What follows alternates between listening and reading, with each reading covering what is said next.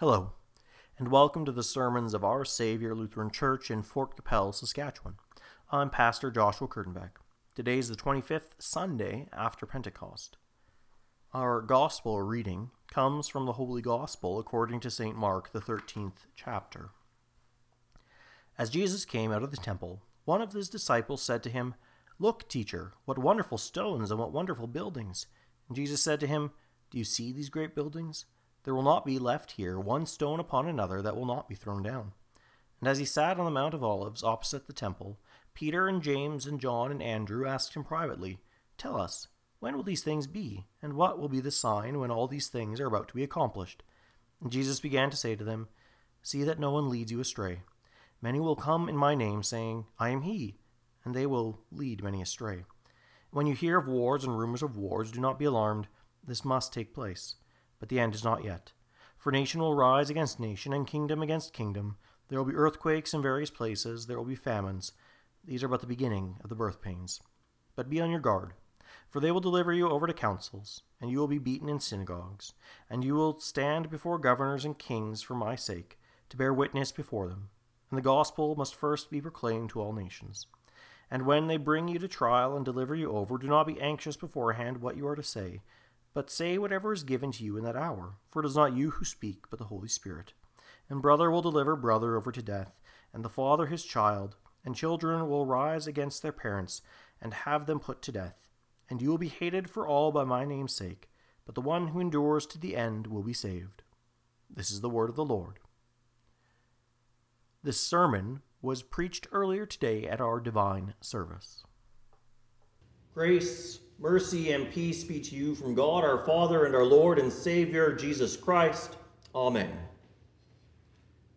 The disciples, as always, were impressed with magnificence. And in our gospel reading today, they were impressed by the magnificence of the temple. And really, how could they not be? Herod's repair and expansion of the temple was truly a sight to behold. When it was completed, rulers from all over the world were invited to see it from as close as they could get as Gentiles. The stones used for much of the construction of the walls were 60 feet long.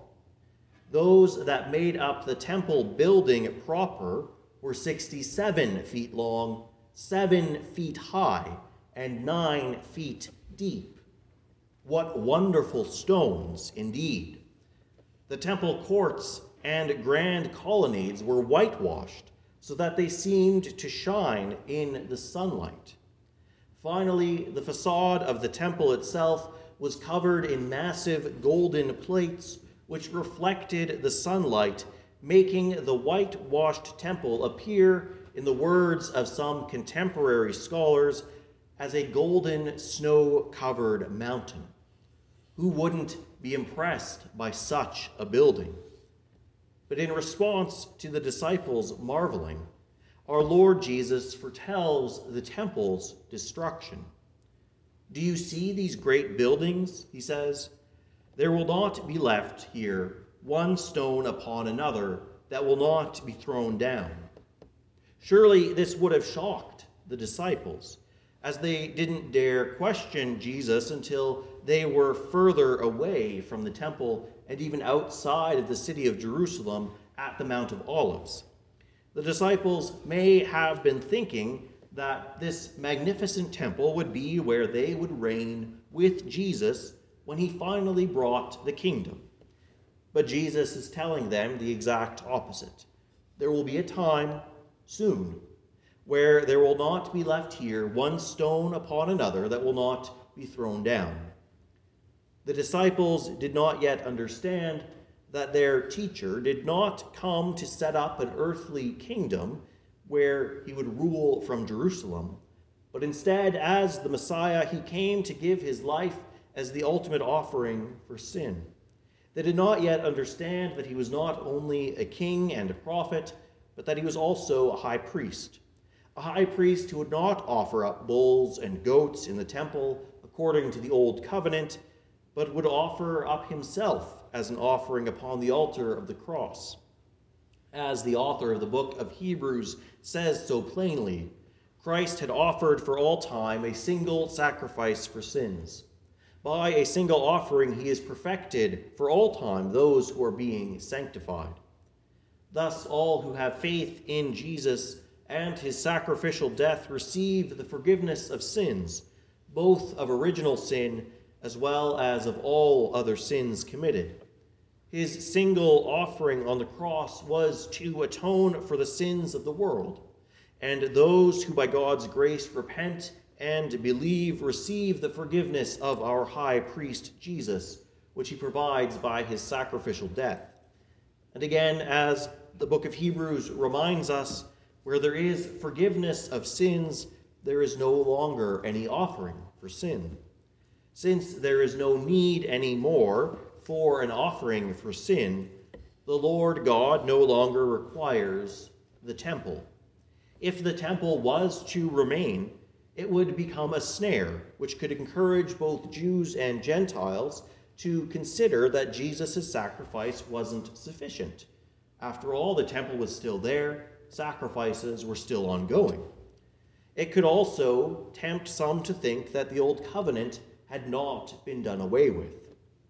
And so our Lord says, There will not be left here one stone upon another that will not be thrown down. The disciples ask, when will these things be? And what will be the signs that will accompany these things so that we know they will be accomplished? They're anxious to know when the temple will be destroyed. They're anxious to know what signs to look for when the end of the temple will come. And so our Lord answers their second question, but not the first. He tells them the signs, but not the time. He does this so that they will be prepared, so that they will be ready, rather than marking a date on their calendar and just waiting till then. They're to always be prepared. First, he tells them, See that no one leads you astray. There will be many who come in my name, saying, I am he, and they will lead many astray. In the time after the ascension of our Lord to the right hand of the Father, there were many who claimed to be the Christ, who claimed to be the saviors of the Jewish people, who would throw the Romans out of Jerusalem and out of Judea, and would create a new and independent Jewish kingdom like the days of old with King David. Many, unfortunately, followed after them. Our Lord continued, And when you hear of wars and rumors of wars, do not be alarmed. The, this must take place, but the end is not yet. For nation will rise against nation, and kingdom against kingdom. During the earthly lifetime of our Lord Jesus, there was a time of relative peace throughout the Roman Empire. This was certainly accomplished by the hand of God in preparing for the redemption his Son would accomplish. But in the days after our Lord's ascension, there began to be revolts and conflicts throughout the empire, especially where there were Jewish or Christian populations. There were riots and civil wars in Alexandria and in Syria and throughout Judea. All of this took place to fulfill the Lord's word, and as such, the disciples were not to be alarmed, but to remain prepared. There will be earthquakes in various places. There will be famines. These are but the beginnings of the birth pains. These too took place at the time following our Lord's ascension. In Acts, we have records of a great famine in Judea, and St. Paul mentions the relief effort being done through the collection in some of his letters to the churches. Likewise, there were great earthquakes including the one that accompanied the volcano Mount Vesuvius, as well as others in Asia Minor, which destroyed entire neighborhoods. These did not bring about the temple's end, but they marked the beginning. Finally, the Lord speaks of the persecution of the disciples, which would mark the completion of this prophecy and the coming of the destruction of the temple. They will deliver you over to councils and you will be beaten in synagogues, and you will stand before governors and kings for my sake to bear witness before them. This is documented extensively in the Acts, where we see Peter and James and John, Paul, Barnabas, Stephen, and others all dragged before religious and secular rulers. At all times, they preached the gospel of forgiveness for Christ's sake and witnessed to the truth of the Lord Jesus being the Christ and the King of an eternal kingdom. At those times, the Holy Spirit spoke through them. Christians faced violent persecution for many across the empire, for the faith at that time had spread from Spain in the west all the way to the borders of India in the east while the apostles were still alive. And at that time, brother delivered brother over to death, and father his child, and children rose against parents and had them put to death. Then, in the year AD 70, came the time our Lord prophesied of. It was the time of the destruction of the temple. But it was not only the destruction of the temple because it was no longer needed, but it was also the judgment and wrath of God being executed upon those who rejected his Christ and flocked after false ones. It was a judgment on those who rejected Jesus, the Son of God. By this time, most of the Christians had already fled Jerusalem. They hearkened to the Lord's words and they fled to the hills.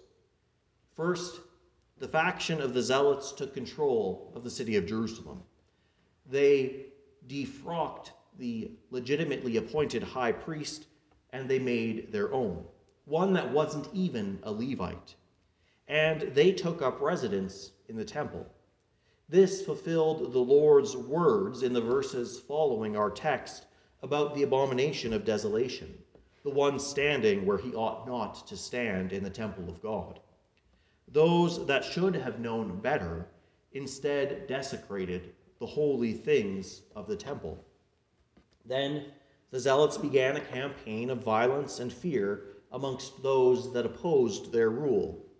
Many people called to Rome for aid, and Rome answered by sending an army led by the emperor's son and future emperor in order to take the city from the Zealots. Not long after the siege began, the Zealots who held their towers left their posts, and the Romans were able to get in. In response, Titus, who was leading the army, said, Certainly the God of this people has helped us. Rather than liberating the city, however, the Romans killed indiscriminately, wanting to make sure they got rid of the zealots. The young, the old, the women, the children, the healthy, and the sick were all put to the sword. Josephus, who was a witness of this, tells us that the streets ran with blood and the alleys were so full of bodies they could not be walked through. Then the command came to burn the city and tear down the temple and the entire city to rubble. All was destroyed. The temple is no longer there. All that's left is a foundation which was once under the earth. All was destroyed and remained a heap of ashes and ruin for almost 300 years until it was rebuilt again. All in all, one million and one hundred thousand people were killed by the Romans, and 97,000 were taken prisoner and sent to various places throughout the empire. Thus, the prophecy of the Lord was fulfilled. The temple was destroyed, and the judgment of God executed upon those who rejected his Son and killed his messengers and followers. This judgment was certainly a judgment of God, but it was not the final judgment. Instead, it was a type of it, something that foreshadows it. The judgment of Jerusalem in AD 70 is a type of what is to come at the end. The events, these events should fill us with awe and a righteous fear of God, for they point us forward to the end, to the great and terrible day of the Lord. Our Lord has given these signs to the disciples that they would be ready for this, and so that they would be prepared.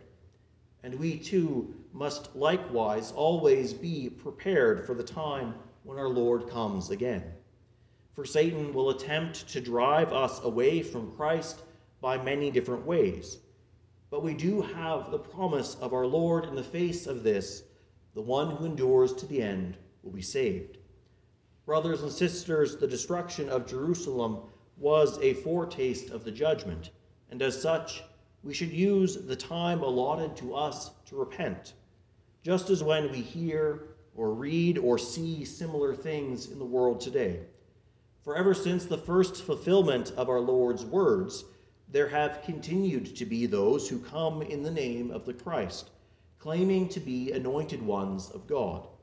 We must be on our guard that we are not deceived by these false Christs and false teachers who attempt to draw off believers after themselves. Do not flirt with their teachings, but once their falsity has been exposed and they do not repent but continue to teach, do as St. Paul says and avoid them. When we hear of wars and rumors of wars and of nation rising against nation, we should not be alarmed, we should not fear, but we should repent. Repent of our sins and cling ever more tightly to our Lord by faith. Repent of attempting to rely on ourselves, on our wealth, on our intellect, on our piety, and instead continue to rely on Christ alone by faith. When we hear of earthquakes in various places and famines, then again we must repent. For we as Christians ought to live a life of daily repentance, a life of daily returning to the Lord by the power of the Holy Spirit, following after him and walking in his ways. These and other signs of the end ought to move us to repentance and to a greater faith in the one who will come again to save us for truly he will come again. And those who remain in their sins, who reject him, who reject his word, and who reject his body, the church, will be judged. Since they're not covered in the blood of Christ by faith in Jesus, they are still under the wrath of God. Because they do not have Christ as their head, but remain in this world, they will, like the world, be judged for their sins and the rejection of Christ and thus they will pass away into the fires of hell to face the just consequences of their sin. We, brothers and sisters, must not remain in our sin, but repent and repent when we see these disasters and signs. We must trust in our Lord who has given us the gift of faith and the forgiveness of all of our sins, which he won for us on the cross. We must not be afraid but evermore hold to him who promises, The one who endures to the end will be saved. For he has already done all that is necessary for your salvation in his life and in his death. He now is at the right hand of God the Father as our high priest and our intercessor. By his blood we have been cleansed of our sins, so that we may have confidence to enter the holy places by that blood through the waters of holy baptism, where the Holy Spirit was active in the water with the word to create faith in God's promises, he has sprinkled our hearts clean and washed us with pure water, so that with a pure heart and with a full assurance of faith, we may draw near to God our Father with our prayers and our petitions. Our Lord Jesus continues to guide us and protect us, even in these evil days. He still feeds us with the spiritual food of His Word, which nourishes our souls and strengthens our faith in Him. He cares for us and tends to us with the medicine of immortality, His own body and blood, food which grants us a blessed communion with Him and the forgiveness of sins when received with repentant faith. We need not be afraid when we hear of wars, for our Lord Jesus has already won war with sin, death, and the devil, and he has taken us as his spoil and gives to us the forgiveness of sins. We need not fear earthquakes, for he will one day shake the earth and raise all the dead and gather them before him. At that time, he will bring those who have faith in him into the unspeakable joys of eternal life.